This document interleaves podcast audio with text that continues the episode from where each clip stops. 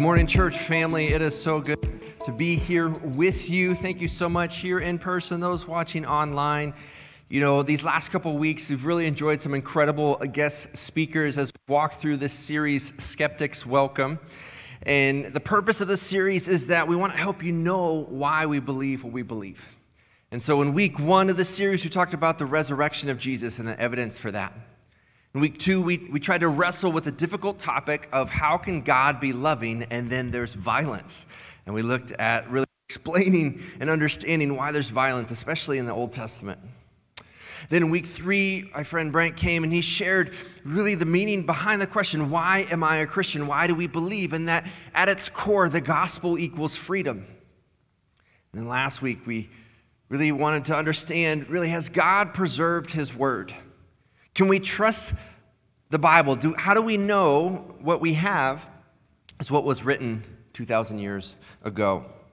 Well, over these last couple weeks, besides wanting to have you have some other voices speak into our lives and our church family as I was enjoying those as well, it also gave me time to really prepare for the fall. And let me just tell you just a little brief hint that this is going to be the best and biggest fall in our church's history. And so there's a lot of planning behind it, a lot of exciting things that are I'm going to share with you in weeks to come. But right now, just know that there's a lot of cool stuff happening behind the scenes as we prepare for this incredible season here at Mission Grove Church. You know, we talk about being for the community, and so thank you so much to all those who give. We do a lot of fun things. So, for example, this this week we bought um, and we sh- served a catered breakfast to the entire staff here at the school, so that when they came in for the first day of meetings, we partnered with the PTO and we brought breakfast and, and gave out a bunch of stuff to the entire um, faculty and staff here at the school. And so we can do that because of you. So I want you to see that and know that. And then I love seeing people step up. And so, again, remind you to download that free devotional written by Kyle there to go along with this apologetics study. And so, we want to connect with you beyond a Sunday. So, that's a great way to do that. So, let me pray for us, and then we're going to jump into the message today. Dear Heavenly Father, just thank you for who you are and just truly being great. God, it's my prayer that we can just not just hear information but God, may we experience transformation. We know that you are present here with us. And we know that on our own strength, nothing is going to change. But God, when you are with us, when you are for us, nothing's going to stop us. So, God, we ask for your spirit to move today. We ask that we can just be changed and challenged by your word. God, whatever brought people here today, God, whatever people brought with them today, may we lay it all at your feet and we humbly submit before your word. We ask that you move. In the Son's name we pray. Amen. I think back to a time in our marriage when my wife and I got to purchase our first home. Maybe you think back to that time where you got to purchase your first home, or if you haven't purchased one yet, you're, you're an, expecting and excitingly waiting for a time in the future where that can be. But for everyone who's ever purchased a home, there comes a moment when you get in that home, and especially the first time, you think to yourself, I have no idea what I'm doing. There's a lot involved. For example, our first home that we purchased was in Florida, and I was super excited because it had a pool.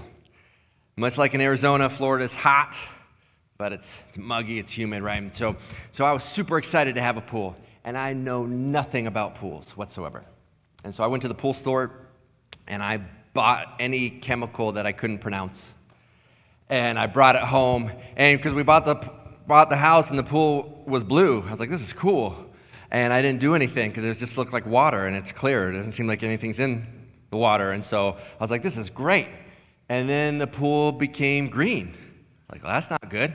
And so I went over to the cabinet where I had all these chemicals I couldn't pronounce, and I saw this stuff like chlorine tablets where like, I don't know how many, like one. If one is good, maybe 10 is better. And I threw it in. And then I jumped in. I'm like, my eyes are burning. Like, wait, maybe not. And so I'll go back and um, I find this thing called shock. And I'm like, that seems scary. Let's dump it in. And I dumped it in. And like the next day, it was blue. It was awesome. I'm like, wow, this home ownership thing is easy. And after a few days, it turned green again. I was like, man, that's not cool. And so I dumped in more stuff. And, and what started to happen was, as I would dump in these chemicals, the time in between of going blue to green got shorter and shorter and shorter. And that got to the point where no matter what I did, there was just kind of like bacterial like stuff, greenness that I couldn't get rid of. And I was just at a loss. I'm like, well, we got to get rid of the pool at this point. We got to get rid of this. My only option, or I just will never swim again, and I'm just done. I tried. It was a good run while we had it. And I go to the pool store. I'm like, I don't know. I've done all the things. Like, I am a pool expert, but I need a little bit of help. So, just if, if you were me, what, you know, what would you do, hypothetically speaking? And the guy goes, Well, have you checked your pool filter? And I said, What's a pool filter? He's like, You've never changed the pool filter? It's like, I don't even know what that is or where that is. And so after some education, I go home. I realize, oh, it's not just the water. There's the pump on the side. And so I take, I take the lid off. And when I pulled that thing out, it was the greenest, nastiest.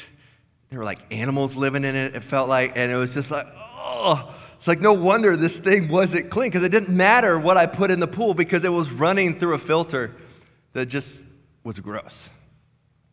And if you don't have a pool, um, be grateful f- for the lack of work on that. But, but even if, if you don't, don't own a pool, I guarantee that most people here in the room, maybe there's some of you that are on top of it, who have forgotten to change their air filter when, in the proposed time that you're supposed to, right? Like you're supposed to change those things pretty regularly, not like every couple years. And, um, and so, like, maybe you pull that air filter out and it's just like, oh, how are we still breathing? Have you experienced that? Right? And so, why, why are these filters so important? Well, whether it's the pool or the house or maybe even the car, a filter controls what gets through. And what I want to talk to you today is about what is the mental filter or mindset that you have that stops certain things from coming in and allows other things to come through. See, everyone has a filter. And today, we're going to call that filter a worldview. And so if you're taking notes, I want you to write this down that everyone has a worldview. So, what is yours, and why do you believe it? Every single person here, a worldview is not, you might hear it coming from a Christian perspective. You might hear a preacher like myself or someone say, you need to have a biblical worldview. Like, here's the reality though that every single person here has one, has a way in which they see the world. Now, you might be someone who doesn't like to think about life and abstract things, like, well, I just don't think about it. Ignorance is a worldview. Not caring actually is part of a worldview. And so whether you have you think you have one or don't, whether you care or don't, whether you're super super skeptical, doubtful, believe something completely different, have a bad church experience, whatever you bring with you today, understand this that every single person has a way through which they see the world. And so we just want to take a step back. We want to ask ourselves, what is it that you believe? And why do you believe it? See, we started this series defining apologetics this way apologetics is the ability to give reason or defense. And we shared that it's important to understand the evidence, thus giving you confidence in what you believe. As Christians, we walk by faith. Well, the reality is, all religions require some level of faith. Even atheism requires a level of faith that you believe the world is a certain way. Well, today we want to close that loop. We started with apologetics of giving reason and defense, and we want to close that loop and really discuss what is a worldview. Let me give you a working definition. A worldview is the filter, think like pool filter, is a filter through which you explain, interpret, and apply life. Those three words are important. When you explain life, that is, why does something happen? When you interpret, you ask the question, well, what does that mean to me? And then when you apply, it's, well, then what do I do about it? And if you don't want to think at like a theological or intellectual level, at its core, what you're saying is, why does stuff happen? What does it mean? And what do I do now? And every human asks those questions. Why do worldviews matter? Worldviews matter because big things happen. And we naturally try to answer tough questions. You know, when someone gets sick or has cancer, why? What does that mean? How do we respond? When you lose a job, why did that happen? What do I do now? When you get the promotion, but it doesn't seem as fulfilling, or maybe you're, I don't know what I want to do with my life. Okay, what's the purpose? what does that mean for me? Where do I go from here? When you experience betrayal, what happened? Why does that hurt? What do you do now? See, the filter that you have, the filter through which you see life, another way to picture it is like the lens, through the, like the context, contacts, lenses, or glasses through which you see the world. Because if you don't have the right prescription, the world's going to seem fuzzy. It's not going to make sense. It's going to seem noisy and chaotic. Well, the Word of God actually highly values intellect and our worldview and, and how we think. It's not just a blind faith. Yes, it's faith, but there are reasons and evidences for why we believe what we believe. The Apostle Peter, the guy who walked on water and then fell again, the guy who kept doing crazy things and then falling back down, he writes this letter later on in his life, 1 Peter 3:15. He says, "But in your hearts honor Christ the Lord as holy, always being prepared to make a defense to anyone who asks you for a reason for the hope that is in you." So it's the combination of apologetics and worldview. Why do you act the way that you do? What does this mean? Why do these things happen? He says, and you do so with gentleness and respect. Jesus, when he was asked the question, What is the greatest commandment? He replied in Mark 12 30, He said, You shall love the Lord your God with all your heart, with all your soul, with all your mind, and all your strength. This means that searching through the scriptures, this means searching through the world and, and getting courage and confidence and knowing why you believe what you believe is actually an act of worship. Questioning things is an act of worship. Paul is writing to the church in Rome, and he writes this in Romans 12 2. He says, Do not be conformed to this world, be transformed by the renewal of your mind that by testing, again, worldview filter, by running it through the filter, by having the right filter in place, you may discern what is the will of God, that you may know what is good and acceptable and perfect. Paul writes to a different church in Colossae, in Colossians chapter 2, verse 6 through 8.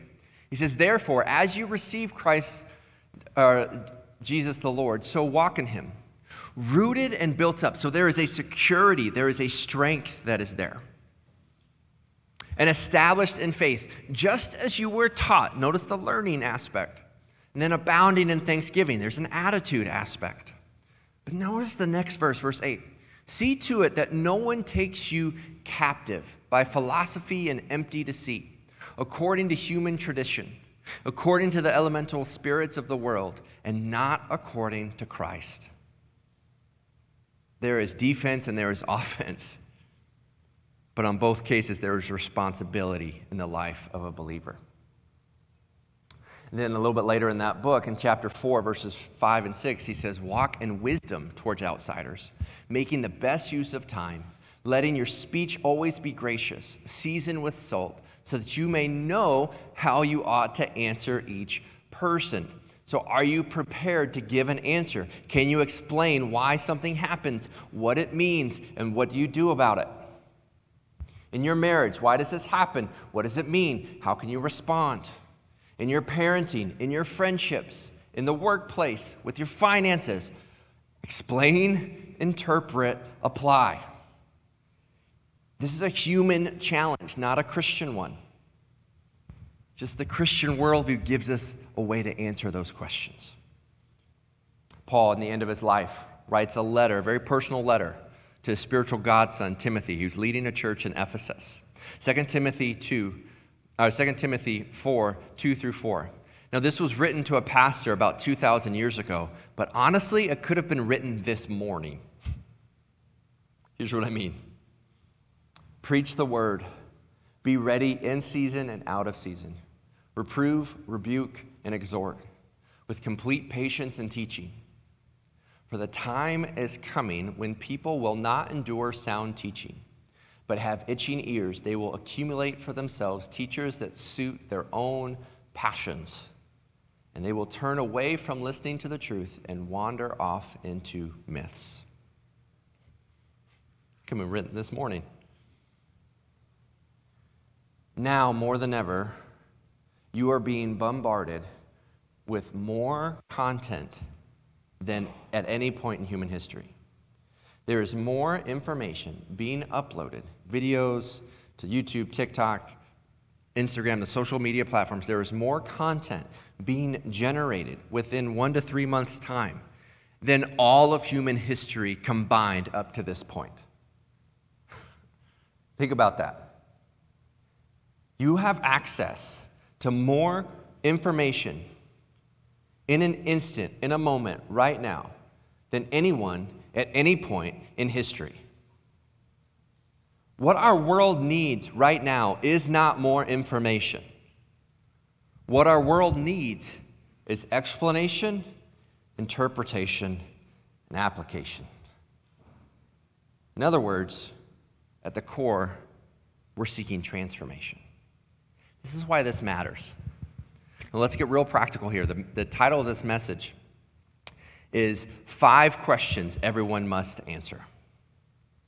And no matter your filter, if you're going to get serious, you've got to think about these big questions in life.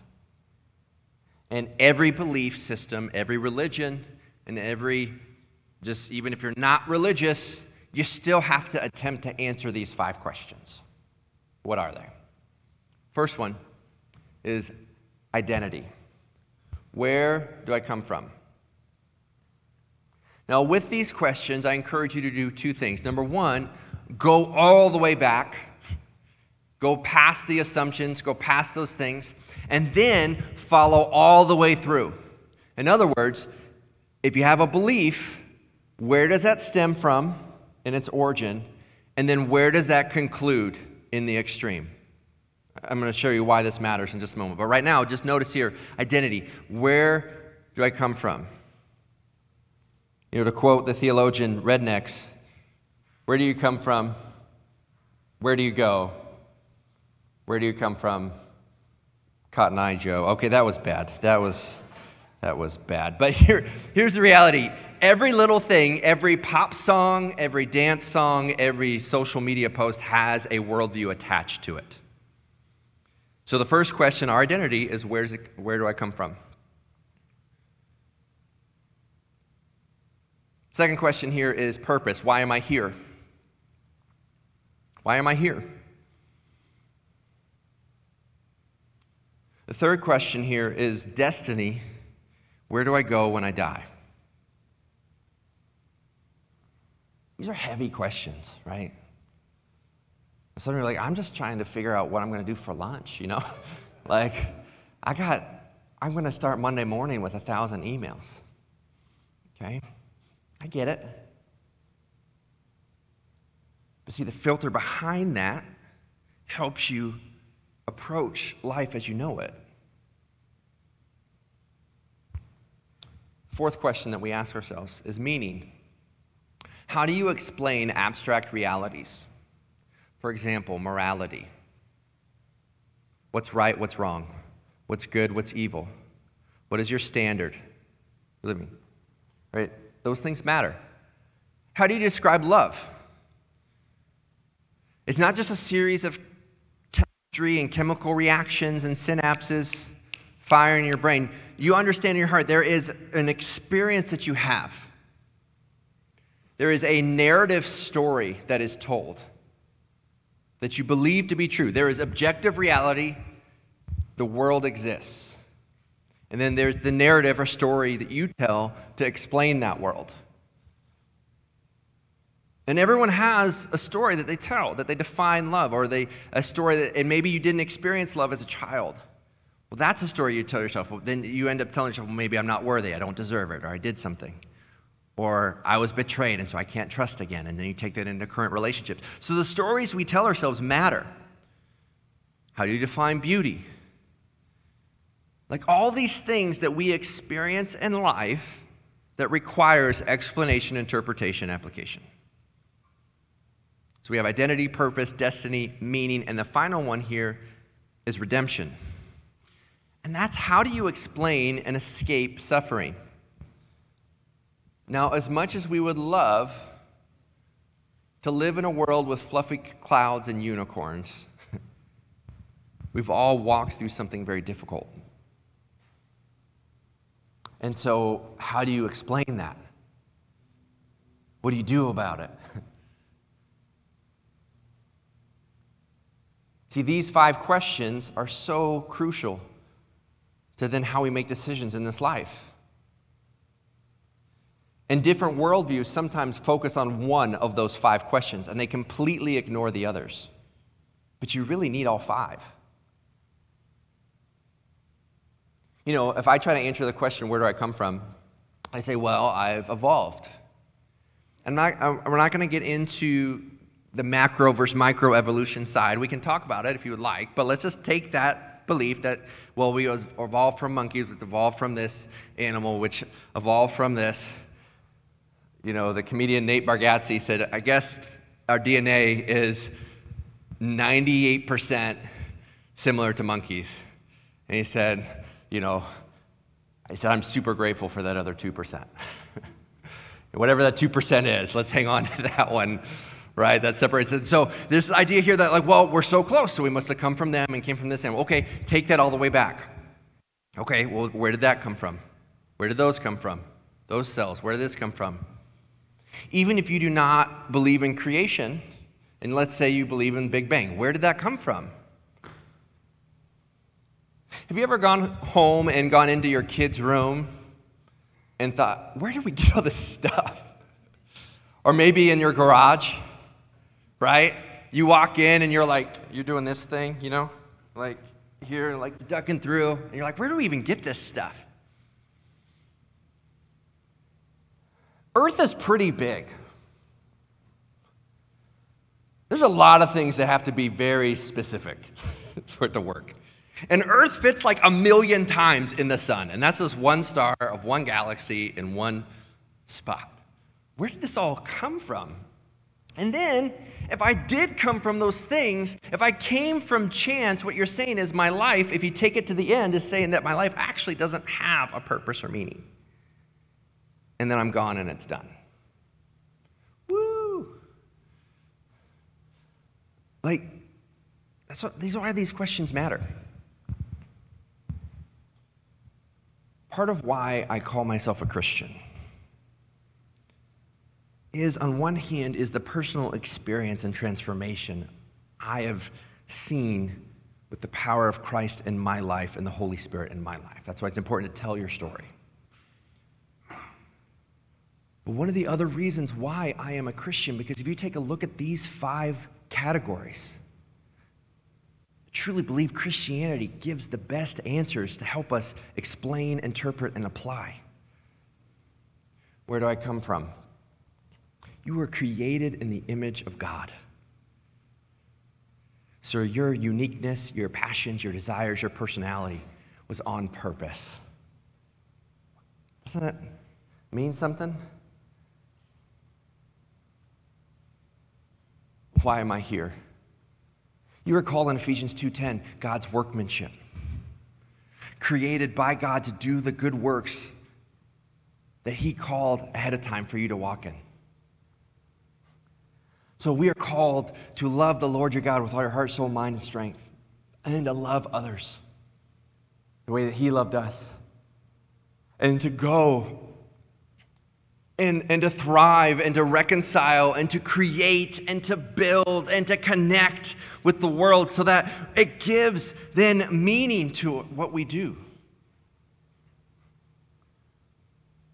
If God created us on purpose, with a purpose, if in the garden God created marriage and healthy relationship and connection and walked with them and then gave them a job to do in the garden, it says, You have a purpose and you are valued and you are loved. And then destiny. We're reminded of the brevity of life, that anyone's life can end in a moment. And in that moment, the most important question is do you know Jesus as your Lord and Savior? And while that seems exclusive, the reality is, is that anyone can come to him and believe in him. And that if you reject God and all that He is, where's the one place in eternity where there is no God? It's hell. So, in a sense, it is intense and it's real, but when you reject God, in a sense, you are asking for hell. And then you look at redemption, and the Bible doesn't shy away from suffering. In fact, Jesus Christ himself suffered. The early church suffered they experienced persecution and sadness and darkness, but what they said is, oh, where there is darkness, there is light. Where there is brokenness, there is blessing.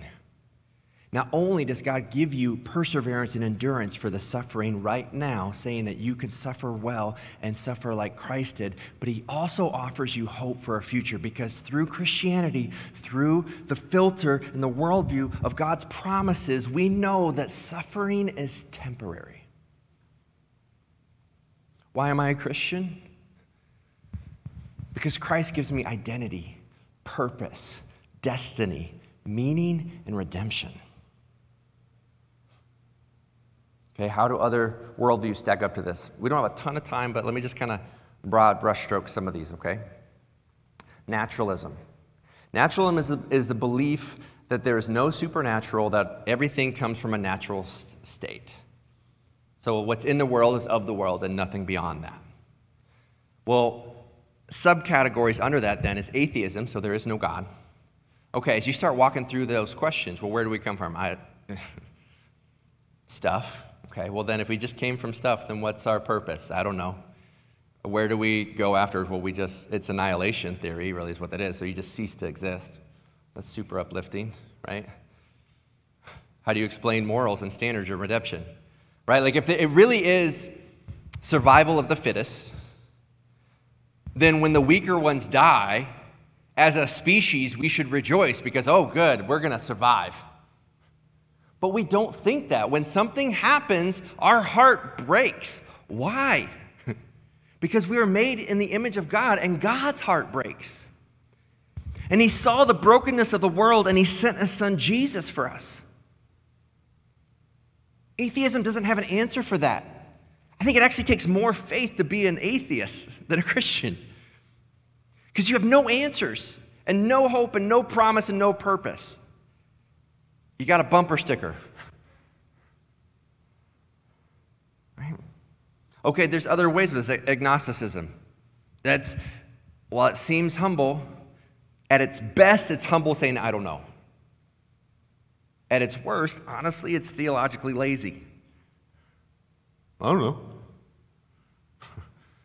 well, what's ever? I don't know. Well, why did this happen? I don't know. You have no answers for anything. And I get the realistic doubt, but it doesn't help you. Humanism. Humanism is great because it answers that question meaning and it completely ignores everything else. Right? It's, it's like, yeah, humans, Woo, we're good. We're enlightened. We're smart. Look at us, we got a phone. They can have this information and we can communicate to each other. We're awesome. It, but you've got no standards. It'd be like if you go to a sporting event and you go, Yeah, sports team. What are we doing? I don't know. What are the rules? There aren't any. How do you score points? No idea.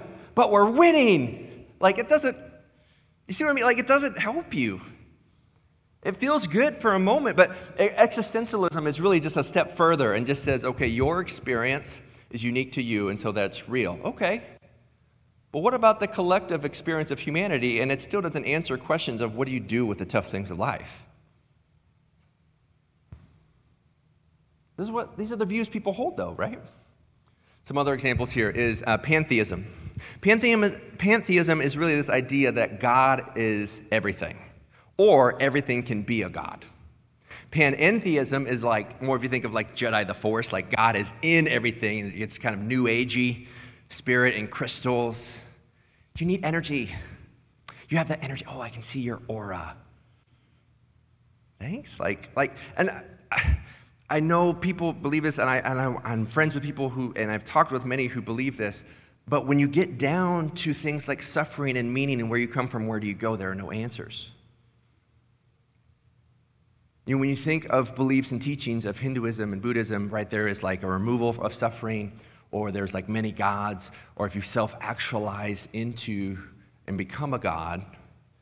You know, the problem with that, though, with reincarnation is kind of twofold. One, 2,000 years ago, there was maybe a couple million people, and now there's 8 billion people. And so, where did all these people come from if we're always just cycled and reincarnated? And then, second, um, if we're getting better every time, then why isn't the human race better? Like, why are there still mass shootings and injustice and wars? And then when you see so my sister-in-law is loves to travel, and she just traveled to India, and she experienced, she got to see the differences in the caste system. And see, when you believe in being reincarnated, what you what you see then is you see poverty, and you say, well, they probably did something in a previous life, and so they deserve that. And so there's no motive to help people. So when you believe in these things, or everything's a God, then there's this idea, there's not really a motive to help people. There's not a answer to justice. There's not a redemptive point other than if you just keep working harder, maybe one day you might be able to judge other people. Polytheism is really this belief of multiple gods. Where you see this here is you know, you don't see it as much. You see it more in older cultures and pagan worship. You can put Hinduism in that context, maybe. You could also potentially put Mormonism in there while they believe in one chief God. There is a, a, core belief that if you're good enough, you can become a God, create your own spirit babies, and start your own planet. Uh, that's not a joke. That's, a, that's a, within a, a belief system, okay? And so, this idea of multiple gods here, there's postmodernism, which is the, the predominant belief in today's culture. Where this is, is seen, it's more, it's, if you want to nerd out on it, it's moralistic therapeutic deism, meaning that God created the world, stepped out, and said, okay, you guys, good luck. It's like the teacher took attendance and then left the classroom and left all the students alone said, okay, just figure it out. And so you want to feel good, you want to be right, but then you really have no standard for everything. And so postmodernism, what it does is it takes truth and it makes it relative. And you say everything is relative. Sexuality is relative, politics is relative, identity is relative. Everything is gray, and whatever you make it. The problem, though, is that very statement, everything is relative, is an absolute statement. And it doesn't, it doesn't give you a standard from which you can judge or make adjustments to anything, and there's no redemptive component. And so, in your brokenness, you just celebrate brokenness instead of figuring out how to get whole.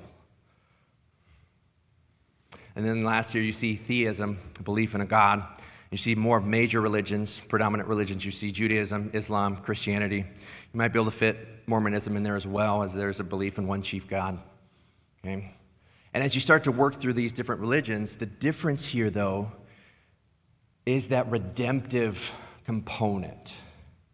That other religions force you to earn your way to heaven and give you a standard that you will never meet. that you spend your entire life trying to reach something that you will not reach, and you live with unmet expectation, and you live with constant guilt and shame that you are never enough because you have to earn your love from God. And if you don't receive that love, you will be judged. And so that's terrifying. Now, you see some commonalities between these religions because, at least in this case, you have one God, and so you have a standard and you explain where you came from and where you're going.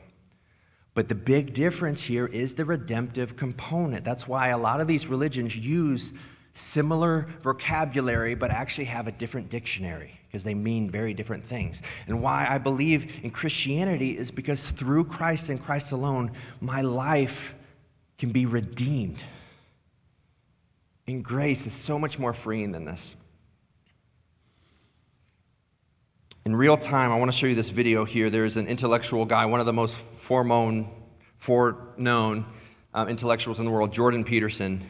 And I, I can't speak to his faith. I can't speak to whether or not he's a Christian or not. But what's really interesting is I want you to watch this clip because in real time, through the study of history and intellect, he is processing the probability and the power of what happens if Jesus Christ really is who he says he is. Go ahead and check out this clip. So, okay, so you can think about Christ from a psychological perspective, and the, the, critic, the critic, my critic, this particular critic that I've been reading, said, well, that, that doesn't differentiate Christ much from a whole sequence of dying and resurrecting mythological gods. And of course, people have made that claim in comparative religion, Joseph Campbell did that, and Jung to a lesser degree, I would say, but Campbell did that. But the difference, and C.S. Lewis pointed this out as well, the difference between those mythological gods and Christ was that there's a there's a representation of there's a historical representation of his of, of his existence as well. Now you can debate whether or not that's genuine, you can debate about whether or not he actually lived and whether there's credible objective evidence for that, but it doesn't matter in some sense because this, well, it does, but there's a sense in which it doesn't matter because there's still a historical story. And so what you have in the figure of Christ is an actual person who actually lived plus a myth. And in some sense, Christ is the union of those two things. The problem is, is I probably believe that but I don't know. Okay. I don't, I'm amazed at my own belief and I don't understand it. Like, because I've seen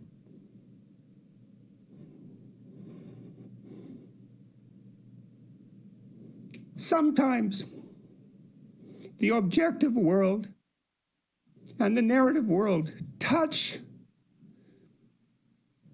You know, that's Jungian synchronicity. And I've seen that many times in my own life. And so, in some sense, I believe it's undeniable. You know, we have a narrative sense of the world. For me, that's been the world of morality. That's the world that tells us how to act. It's real. Like we treat it like it's real. It's not the objective world. But the narrative and the objective world touch. And the ultimate example of that, in principle, is supposed to be Christ. But I don't know what to. that seems to me oddly plausible.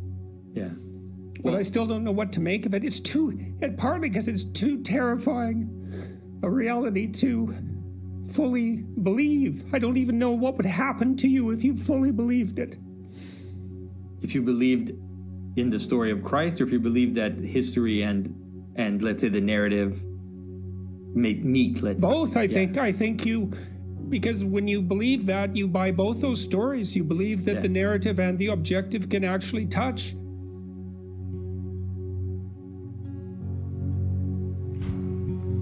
You can see the wrestle.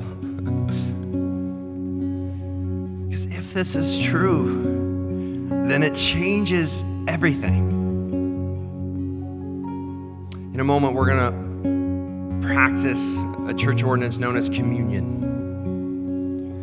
And if you're not sure if you're a Christian, if you don't believe this, I invite you to just have a moment of silence and let this pass. But if, if you call yourself a Christian, I invite you to, to open the elements, and if you haven't received those, we'll, we'll have someone walk around and pass those around and, and to hang on to those and reflect on what it means to know Jesus. And we'll take those elements in just a moment, but let us remember that in Jesus, our filter, our worldview, our life, we have identity and purpose and meaning and destiny and redemption.